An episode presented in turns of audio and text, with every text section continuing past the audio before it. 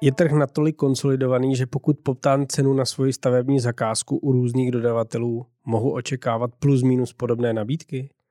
Tak to rozhodně ne. Dnes o tom, proč na své poptávky dostáváte rozdílné ceny i o 100%, proč se na každou práci hodí jiná velikost dodavatele a jak se nespálit při výběru dodavatele. Já jsem Aleš Rod. A já jsem Michal Levecký. A toto je podcast ekonomických staveb. Michale, hned na začátek musím říci, že dnešní téma eh, jsme dostali eh, přes sociální sítě od našeho posluchače, který byl rozčarovaný, že na svoji poptávku dostal velmi rozdílné nabídky a od některých oslovených nedostal nabídku vůbec. Takže pojďme se pustit do tématu výběr dodavatele na stavbu. Existuje jedna duchá odpověď na to, proč se nabídky liší a někdy třeba i dvojnásobně? Eh, důvodu je Aleši, jak asi tušíte, eh, stejně jako to asi tuší i naši posluchači, mnohem více. Eh, a proto jsem se vlastně rozhodl pro to dnešní téma. Já jsem si ho přečetl před několika týdny, když jsem měl jako každé úterý večer z plaveckého tréninku a musel jsem se stavit natankovat. A než se mi naplnila nádrž mého auta, tak jsem proletával sociální sítě, jak to asi děláme všichni, když máme trochu času. A všiml jsem si, že mě jeden z mých sledujících eh, označil u svého příspěvku. Přečetl jsem si to a zaujalo mě to a už jsem se mu chystal, eh, až dojedu domů odpovědět. Ale když jsem o tom tak při jízdě autem přemýšlel, tak jsem si uvědomil, že ta odpověď je vlastně poměrně široká a tak jsem si řekl, že bychom se o ní mohli podělit v podcastu i s dalšími posluchači.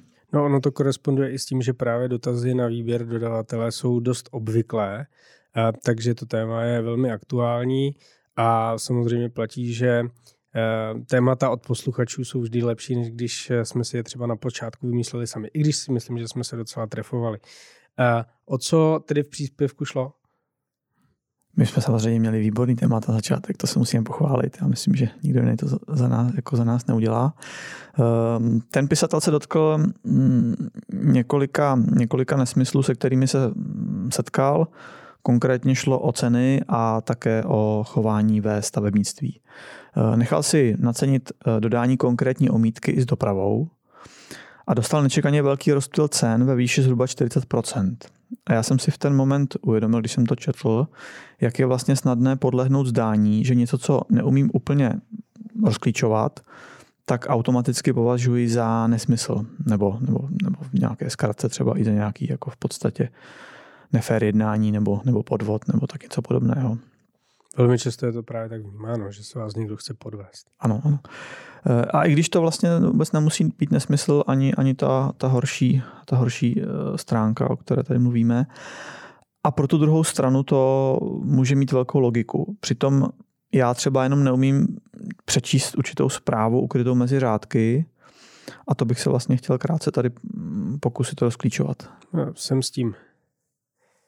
Začnu od toho eh, nejjednoduššího, co pálí každého, tedy od té ceny. Ten pisatel vlastně v tom, tom příspěvku zmínil, že dostal několik nabídek a ta nejdražší byla od známého dodavatele stavebních materiálů, takového toho s tím velmi krátkým názvem. A naopak eh, nejnižší cena byla přes cenový srovnávač od no firmičky. A tady třeba říct, že ta firmička byla zřejmě tak no name, že pisatel ani neuvedl její jméno, protože by nám to asi nikomu nic neřeklo. Já musím říct, že u mě zatím ten příběh běží dle očekávání i ze zkušeností z mých eh, soutěží o dodavatele, když jsem sám stavěl.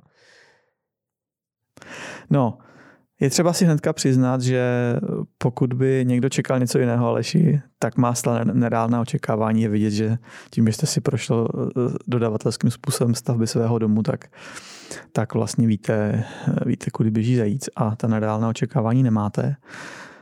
Velká firma, a tady bych eh, připomněl náš nedávný rozhovor, že ta velká vlastně neznamená jen, že má účetní bilanci za poslední rok nebo dva výši stovek milionů. Velká firma zároveň znamená, že dobré výsledky dokázala zopakovat více než pět let po sobě. Má tedy, má tedy delší historii. Takže to není žádná čerstvě utržená malina, ale firma, která má něco za sebou. Taková velká firma má poměrně komplikovaný proces, na kterém se podílí nečekaně hodně lidí, což si bohužel spousta lidí při té momentu, když vlastně dostanou nějakou cenu nabídku, vůbec, vůbec neuvědomí. Někdo přijme objednávku od klienta v té firmě, s touto dál pracuje, to znamená přepošle ji obchodnímu oddělení, tam dojde k nákupu toho poptávaného zboží, v, případě, v tomto případě té dané omítky. Tu omítku pak na skladě firmy přijme skladník, který dle dohody vyexpeduje na firmní dopravu a ten řidičí vlastně klientovi eh, do, doveze a zároveň pak dojde k tomu, že, že na konci někdo tu zakázku vyfakturuje. A celý tento proces v malé firmě velmi často provede jenom jeden člověk. Často je to nějaký majitel, živnostník.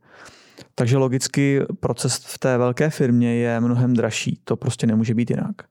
A už jinak to v podstatě nemůže být v současnosti, kdy raketově rostou platy, což je zase váš obor, ke kterému byste nám asi řekli více, pokud bychom se jim dneska zabývali, ale to není naše téma. tak a to si můžeme nechat někde na příště, protože uh, bychom byli féroví, můžeme předpokládat, že proces, kdy si vybírám velkou firmu, kdy ji oslovuji, nebo si ji i pak nakonec vyberu, tak může mít ty plusy.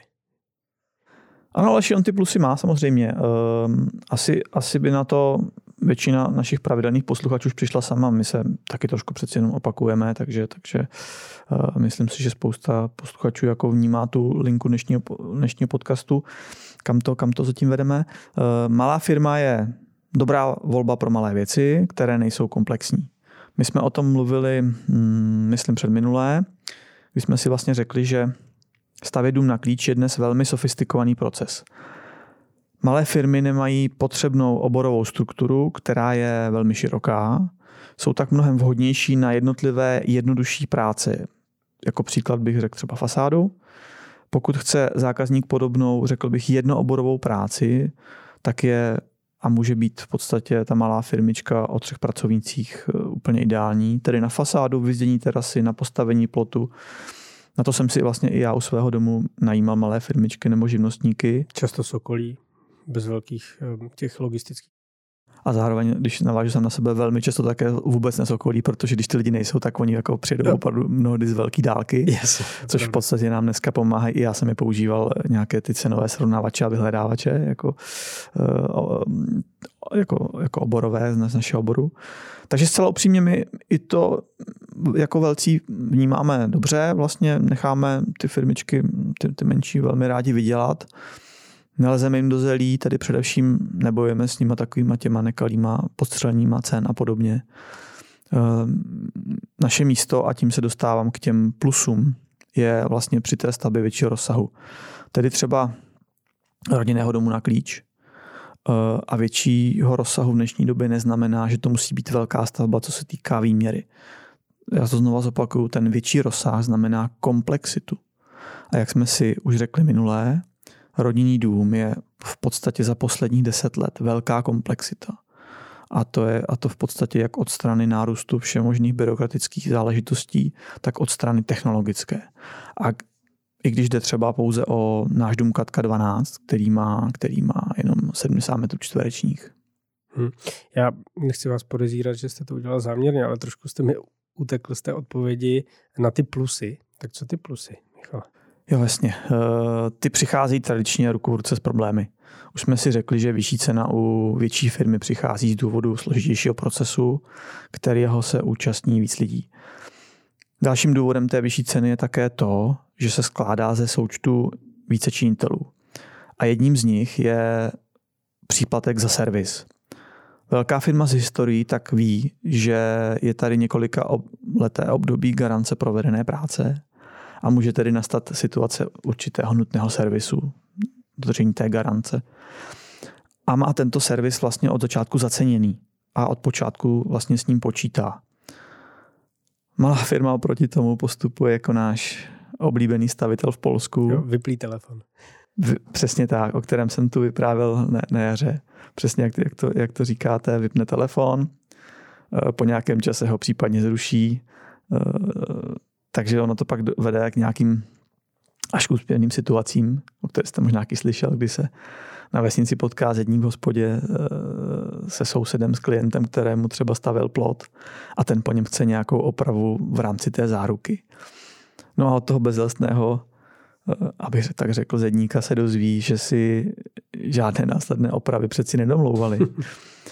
Já samozřejmě musím říct, že je tady nutno přiznat čest výjimkám, eh, abych prostě neházel do, pytle, do jednoho pytle všechny zedníky. Ale prostě u velké firmy tady máte Aleši tu garanci a vymahatelnost dohody, pokud někdo staví na své jméno 15-20 let, tak, tak nebude, nebude měnit, měnit na jakoby firmu, IČO a tak dále. Ten celý proces kvůli tomu, že vám má někde opravit fasádu, kde se něco třeba nepovedlo, nebo, nebo křivý plot, nebo já nevím, cokoliv tohoto typu. Protože ta jedna dílčí zakázka je v jejich obratu. Je to kapka. Přesně tak. Ale trošku jste mi nahrál, Michale, na otázku, díky za to, a to na otázku finančních nákladů, protože to každého zajímá. Eh, co cena a její garantování? No, přesně rozumím, ale kam míříte. My vlastně máme za sebou uh, poprvé od revoluce období, kdy nebyli schopní vlastně garantovat tu cenu ani ti slušní velcí, kteří vlastně do té doby jako vůbec nepřemýšleli s tím, že, že v případě, že se na začátku domluví nějaké podmínky, včetně té ceny, takže se to ne, nebude dodržovat. Mm. Nebo kteří měli na rok katalog že jo, vytištěný a prostě tam byla cena a ta platila. A to se ještě dá vyřešit tím, hmm. že vy vlastně automaticky jako uvádíte, že ale aktuální cena je na stránkách www, protože jo. jako katalog vytisknete většinou ve velkých jako počtech, ale velmi férově potom můžete uvádět, že ale aktuální cena je, je, je prostě na těch na stránkách. Ale na druhou okay. stranu máte pravdu, my, my fakt jako pamatujeme období, že ten katalog tu cenu garantoval také. Jo. To znamená, hmm. že jsme to, že jsme, že v případě, že se ta cena měnila, tak to bylo jednou ročně vlastně po vydání katalogu, takže nebo, nebo k datu vydání katalogu. Eh, takže prostě tyto, tyto a řekněme, no, my velcí jsme to bohužel poprvé vlastně nebyli schopni garantovat, protože kdyby jsme garantovali, tak už tady dneska vlastně Aleši asi jako možná nesedíme. Máme tady, abych tak řekl, dva tábory, když už nám začíná teďka to léto. Ten první tábor to byl vždycky. Eh, garanci ceny a tedy svého slova brali v tom prvním táboře na lehkou váhu a v podstatě na každé stavbě si chodili ke klientovi s nataženou rukou s tím, že se spletli a že potřebují více peněz, než si původně mysleli. Díky té existenci toho prvního tábora jsme vlastně my velmi mohutně vyrostli v Polsku. V Polsku totiž byly stavní firmy jako výhradně z toho prvního tábora. Cena byla vlastně pevná pouze do momentu výběru zálohy na zahájení stavby. Pak už se vlastně ten klient stal vazalem a platil víceméně cokoliv si ta firma řekla, co unesl. A nebo případně došlo k odstoupení od smlouvy, což řekněme si upřímně byl modus operandi některých jakoby opravdu vykutálených firm, kde vlastně oni, oni nechtěli v životě ten barák dostavit, ale my jsme to zažili taky na jedné stavbě.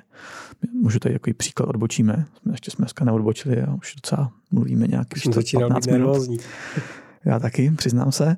Takže my jsme zažili situaci, že poměrně, poměrně velký dům, bylo to myslím u Valbřichu, to bylo relativně blízko české hranice, to budou znát, byl poměrně velký bungalov, eh, který si měli stavět, tak nám nastala situace, že, že jsme se dohodli na ceně hrubé stavby, kterou nám měla vyzdít kompletně firma, eh, ale byla podmínka vlastně toho mm, stavitele, menšího toho místního stavitele, že on ale potřebuje, aby, aby byla vlastně první záloha výrazně vyšší, to znamená, my jsme se dohodli, že, že vezmeme, vezmeme vlastně eh, nějakou asi zhruba 20% z ceny střechy, nebo z té, z té, té částky střechy a převedeme ji vlastně na první dvě etapy po, po 10%, to znamená na základovou desku a na, a na stěny, na, na zdi, obvodové zdi.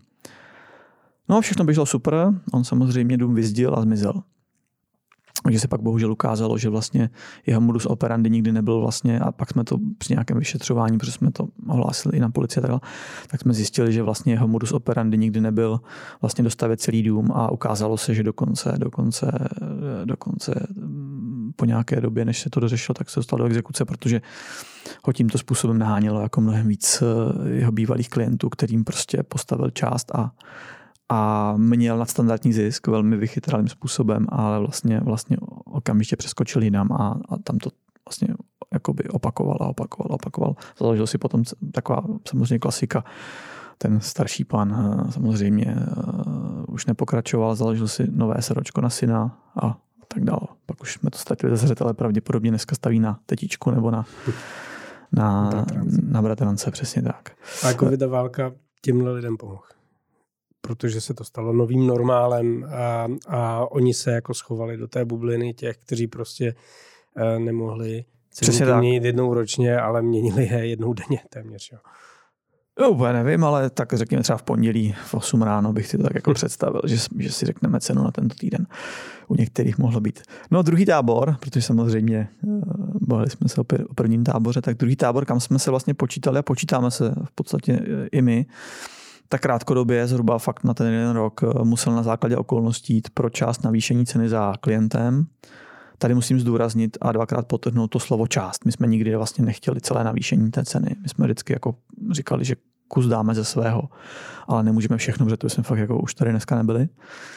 Takže my vlastně z toho, co jsme z toho druhého férového tábora, tak vítáme tu situaci té stabilizace ceny. A opět jsme začali garantovat. V, konkrétně v Polsku už jsme to zavedli před koncem roku. Mm, vlastně trochu jsme tu garanci upravili.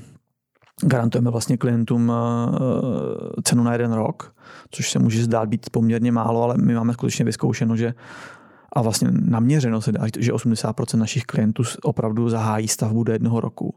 A my už potom jsme schopni, když zahájíme stavbu a ten klient nám začne platit, tak si, tak si ten materiál podržet. Takže jdeme cestou bezpeč, v tuto chvíli bezpečnou, garantujeme jeden rok a, a pak vlastně, a pak vlastně logicky už by dostal, nastal nějaké navýšení na základě té inflace. Nicméně na trhu eh, pořád vlastně dneska vidíme stavitele, kteří tyto těma, nebo těmito okolnostmi mm, jsou vlastně vystrašení mm, z těch posledních dvou let. Takže, takže možná taky bych tam řekl, že nejsou třeba tak zkušení a otužilí jako my, co jsme si opravdu tvrdě prošli finanční krizi před 12 lety. My už někdy zapomínáme, jaká byla ta tvrdá krize. Dnes jsem zrovna po cestě poslouchal nějaký podcast, kde vlastně říkali, že od roku 2008 vlastně každých, eh, kdy vlastně ty ceny poměrně taky byly vysoko, tak vlastně tři roky po sobě eh, nemovitosti eh, klesaly o okolo 20%, hmm. takže to si to už dneska trošku zapomínáme, ale to byl tenkrát opravdu jako sešup velký. No a ti to, ti to méně otužilí a zkušení, kteří chtějí mít opravdu klidné spaní, tak si stále drží ty nepřiměřené rezervy. Hmm. Hmm. A co si představit pod pojmem nepřiměřená rezerva? No já bych určitě nejdřív řekl, proč vznikly tyto nepřiměřené rezervy. Ono v minulém roce, v tomto období, bylo velmi náročné pro rozpočtáře počítat tu budoucí cenu pro výstavbu. Navíc jako krátká odbočka číslo dvě, abyste byl Aleši uspokojen, co se týká počtu odboček v dnešním díle, tak, tak je vlastně, že, jak jsme si to říkali několikrát, my máme velmi, velmi robustní, robustní oddělení rozpočtové, prostě Což, jak jsme si taky řekli, že to se v podstatě vyplatí mít v takové robustnosti někde od těch 100 stavení domů ročně, takže tím tím malý prostě chápu, že to jako je pro ně problém. A ono to pak ale vede k tomu, že oni, oni naceňují opravdu různými objemovými přepočty a o to více vlastně se potom musí zabezpečovat. Takže byla to, byla to vlastně před tím rokem hádanka pro křišťálovou kouli nebo nějaký generátor náhodných čísel. Naši rozpočtáři nám poměrně bezpečně dokázali nacenit dům na zhruba týden nebo dva dopředu. To je vlastně to pondělí v 8 ráno, co jsme si řekli před chvilkou. No jenom, že vy potřebujete znát celkovou cenu celého domu na klíč, protože jako mm, zahajujete stavbu a, a měnit každý pondělí 8 ráno eh, hmm. ceny jako je, je, je, fakt jako divný. Eh, proto se vlastně k té vypočtené ceně domu dávala klasicky cenová vata ve výši 10%. A já jsem dokonce slyšel i o některých firmách, které se toho nebáli a dávali rovnou 20%. A přestože eh, vlastně to bezprostřední období skokových nárůstů už pominulo, no tak někteří si na tyto rezervy velmi, velmi, velmi navykli, velmi mm-hmm. si oblíbili, logicky si jich nechtějí vzdát, což chápu, no to jako je jako hezký. A tím se obloukem vlastně dostávám na ten začátek toho dnešního povídání, protože tato rezerva je jeden z důvodů, eh, který vlastně navyšuje tu cenu těch velkých stavitelů s tou historií, protože ti malí ti tu garanci neřeší, protože když jim to náhodou nevyšlo, tak vypli telefon, zmizeli, prostě, prostě oni jsou v klidu, protože prakticky nikdo nezná, změní se SROčko na tetičku a jde se dál. Hmm. ono se může stát, nebo dost často se stávalo a potvrzují ty nějaký makrodata, že samozřejmě ne všechny finanční toky, které mezi nimi probíhaly, byly zaúčtované stoprocentně a v takovém případě je velmi často i pro toho poškozeného složité to někam dokladovat a hádat. Protože je to tak. pokud se jednou, eh, pokud se jednou účastníte daňového podvodu, tak prostě... Tak se vezete. Tak se vezete, jo. Um, ale teď vás, Michale, trošku chytím za slovo, protože na začátku jste zmiňoval, že klient někdy nemusí přečíst zprávu ukrytou mezi řádky, co se týče nabídek nebo výběru dodavatele. Celou dobu o tím přemýšlím, co jste tím myslel, možná jak tedy mezi, ča- mezi, mezi řádky číst. Eh, koukám Aleši, že vám jen tak něco neuteče. Muset opravdu vážit slova, aby za ně nebyl popotahován posléze. Eh, cena je často informace nejen o tom, kolik stojí daná služba. Pokud dostanete drahé nacení od velké firmy, tak to znamená, že je to velmi často pro ní malá zakázka a tak se vás vlastně snaží odradit tou vysokou cenou. Zároveň pokud dostanete drahé necení podobné služby od menší firmy, tak to znamená, že, to, že ta firma nestíhá a pokud by vám měla, by, nebo by vás měla někam vmáčknout, tak uh, se jí to musí opravdu vyplatit. Oni velmi často, když vás tam máčknou, tak uh, potom někoho jiného škrtnou, přesunou, posunou a tak podobně. Takže jako je takový bezvadný, co to pak ty klienti mají rádi ta firma si myslí nějakou pohádku proč a, a už jede, už se to veze. Mm-hmm. Na druhou stranu, pokud dostanete od obou nečekaně nízké nacení, tak uh, vždycky buďte na pozoru. Protože to může znamenat, a my jsme se tady už říkali několikrát, budeme se opakovat, ale tohle myslím si jako jedna z základních messagí, kterou by si lidi měli z našeho podcastu odnášet průběžně, že oni od vás potřebují dostat jakékoliv peníze. A ty potom budou moci používat na splacení svých předchozích závazků. Je to prostě taková naše trochu nonverbální komunikace toho našeho oboru. A taky snadná cesta k tomu přijít o své peníze. Takže tak jako říkám, bychom skoro mohli udělat nějaký takový, takový ten jakoby, uh, takový překladač. Jako když ti firma stavební řekne A, tak to znamená. Když ti firma stavební řekne B, tak to znamená. Aby se tomu klienti, uh, ty posluchači naši mohli lépe orientovat. Takový slovník stavi, stavi, ano. stavitelství. Ano, ano. Ehm, propisuje se nám nějak do toho dělení ehm, tématu, o kterém se dneska bavíme, ehm, dělení na dvě skupiny, to znamená na ty, které staví, kteří staví eh, katalogové domy a na ty, kteří staví na základě nějakého individuálního řešení, to znamená, jsem klient, mám požadavek na originální dům, který mi originálně nakreslil projektant a já ho poptávám. Spousta klientů má pocit, že ano, ti, kteří nás poslouchají pravidelně a velmi podrobně, tak už si myslím, že si říkají, že to přeci jako není takhle. Eh, protože, jak jsme si tu říkali, ono stavět podle katalogu by se mohlo zdát, že je bezpečné, protože je jako ta cena dopředu jakoby daná. Jenomže už jsme si to tady říkali, už to poměrně jako nějaký čas uteklo od toho podcastu, ten projektant si tam namaluje tu nereálně nízkou cenu, aby ten projekt prodal, protože jeho živí čistě prodej, projekt, prodej toho projektu Eh, a klient se pak nestačí divit, o kolik je cena, kterou vlastně spočítá ten rozpočtář vyšší. To znamená ten rozpočtář, který skutečně jde cihlu po cihle a každou tam započítá. Každý překlad, každý, každý trám.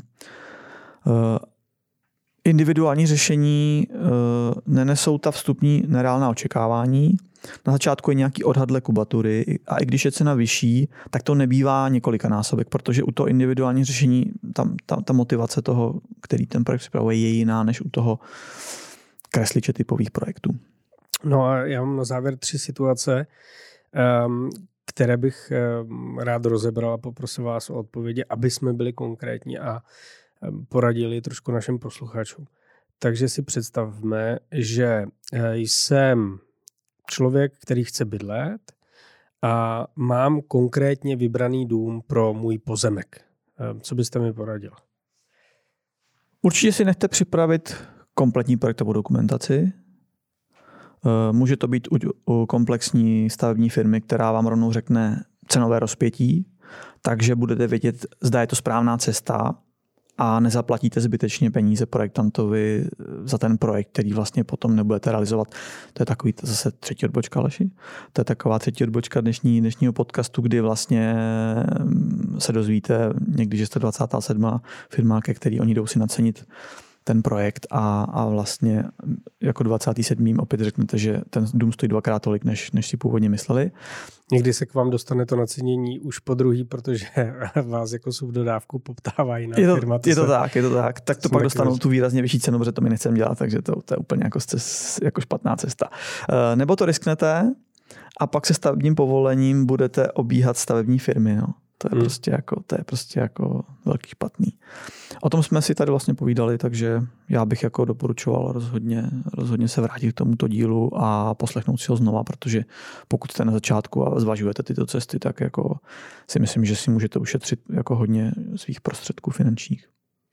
Řada našich posluchačů nám to i psala, že mají pozemek a chtějí tam něco pěkného postavit, kde si bude hezky bydlet pro rodinu, ale nemají vybráno co, to znamená nemají konkrétní dům nakreslený nebo vytipovaný, ale prostě mám pozemek a chci zjistit, co by se mi tam hodilo. Co jim poradit?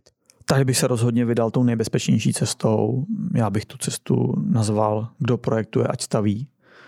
Tady bych si určitě vybral komplexní firmu, protože jinak to, jako, to je ještě, to je vlastně to, co jsem říkal před odpovědi, ale na druhou v podstatě. Takže vy budete mít odborníka, který eh, poradí detailně s tím eh, výběrem domu, eh, což jako si spousta klientů neuvědomuje, ale my vlastně tomu věnujeme třeba na našich obchodních schůzkách. Jako vel, velké penzum času máme na to v podstatě sofistikovaný postup, který jsme ověřili za těch několik desítek let, co ty domy stavíme. To znamená, velmi často klientům poradíme a ukážeme něco, co oni jako neviděli, protože to tak je. Jako No a samozřejmě číslo jedna, budete znát od začátku svoji cenu, protože ten, kdo projektuje a staví a, a chce stavět, tak on, on, on vám od začátku jako bude říkat, reál, dávat zpětnou vazbu.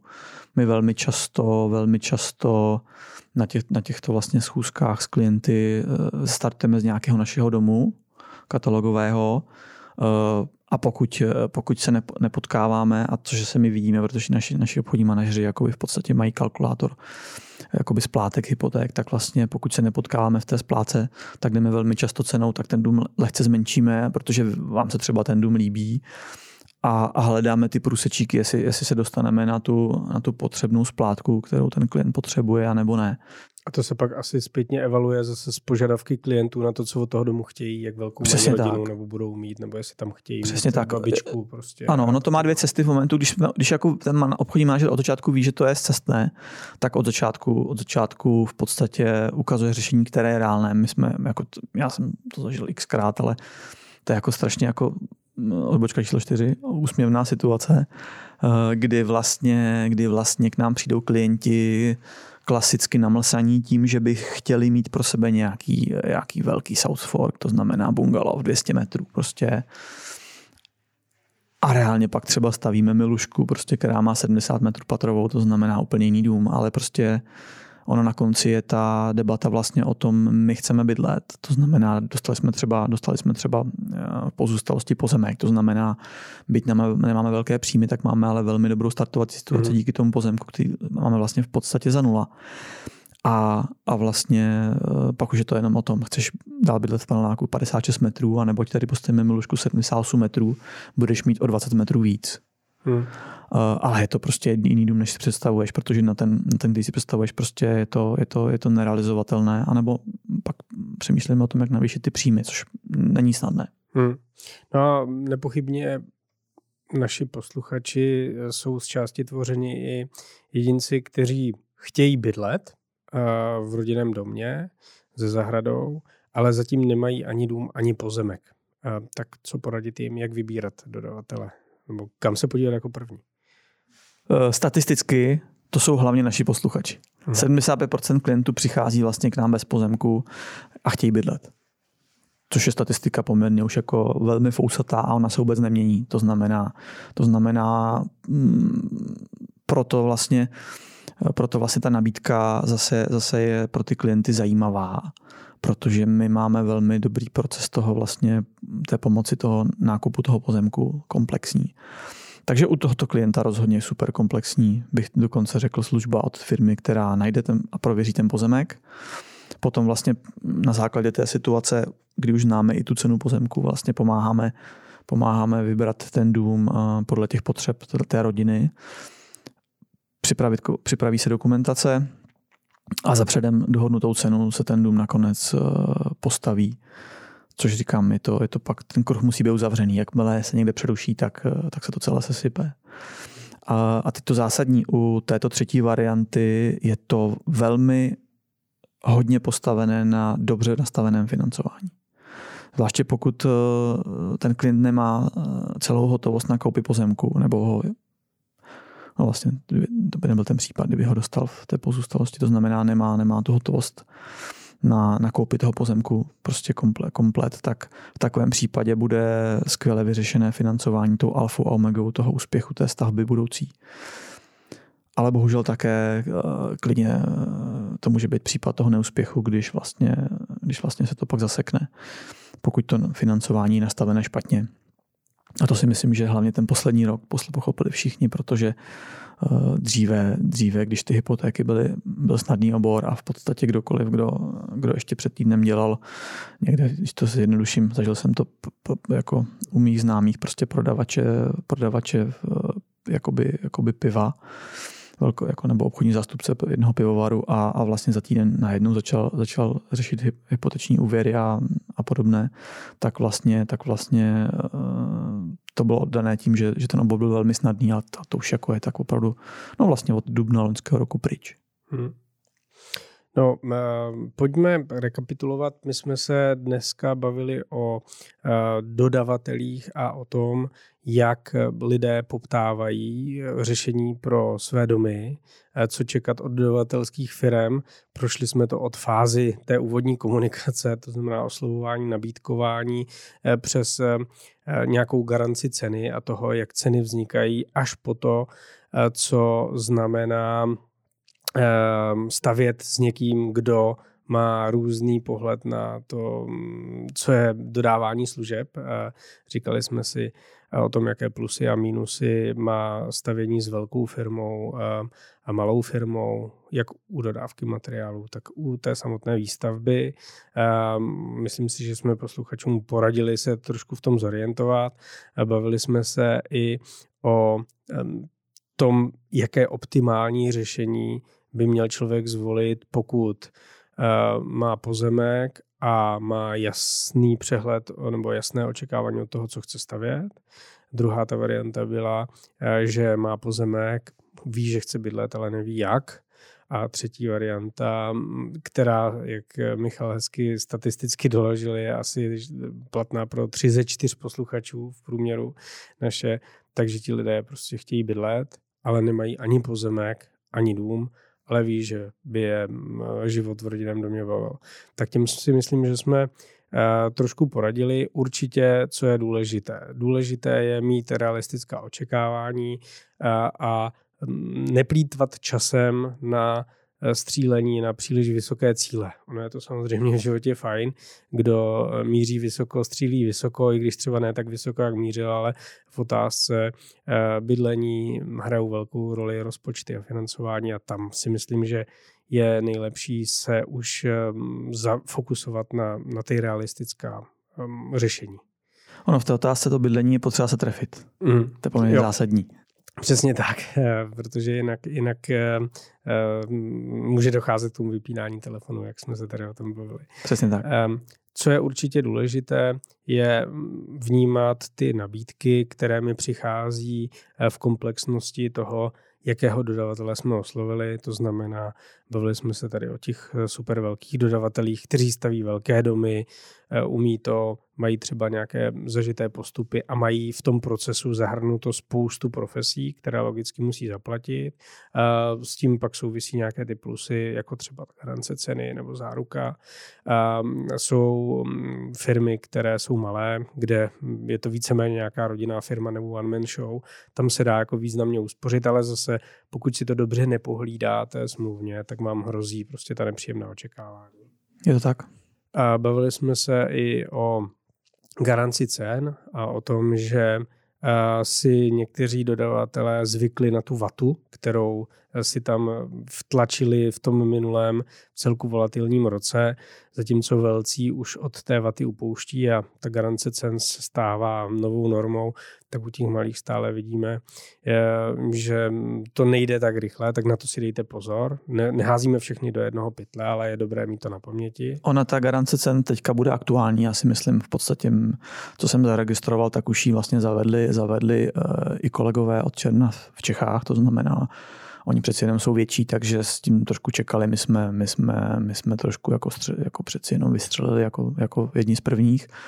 Ale pořád, co jsem tak zaregistroval, tak v Čechách ta garance, garance v podstatě je, jsme zase klasicky jako ti, ti, kteří ukazují ten směr, takže po nás to teď začnou všichni kopírovat, takže nějaká forma garance tam se dá očekávat, nevím, nevím přesně jaká, ale, ale myslím si, že s tím firmy budou hodně pracovat. Hmm.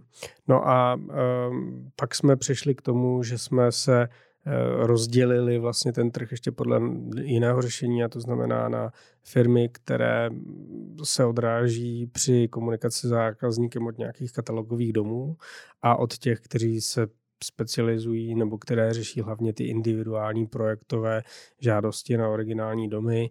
Každá ta role má své specifika a to se potom nejvíc projevuje eh, v komunikaci toho zákazníka vůči ním, kde jsme si zase popsali tři modelové situace. První modelová situace, mám vybraný dům a vybraný pozemek, to znamená, tom jsme říkali, že je velmi důležité nechat si připravit opravdu jako kompletní projektovou dokumentaci, ne nějakou vizualizaci hezkou z internetu, ale položkový rozpočet, ten si nechat reálně nacenit a potom v těch nabídkách pracovat s tímhle položkovým rozpočtem, zaslat ho všem, aby jsme měli dobré srovnání těch nabídek.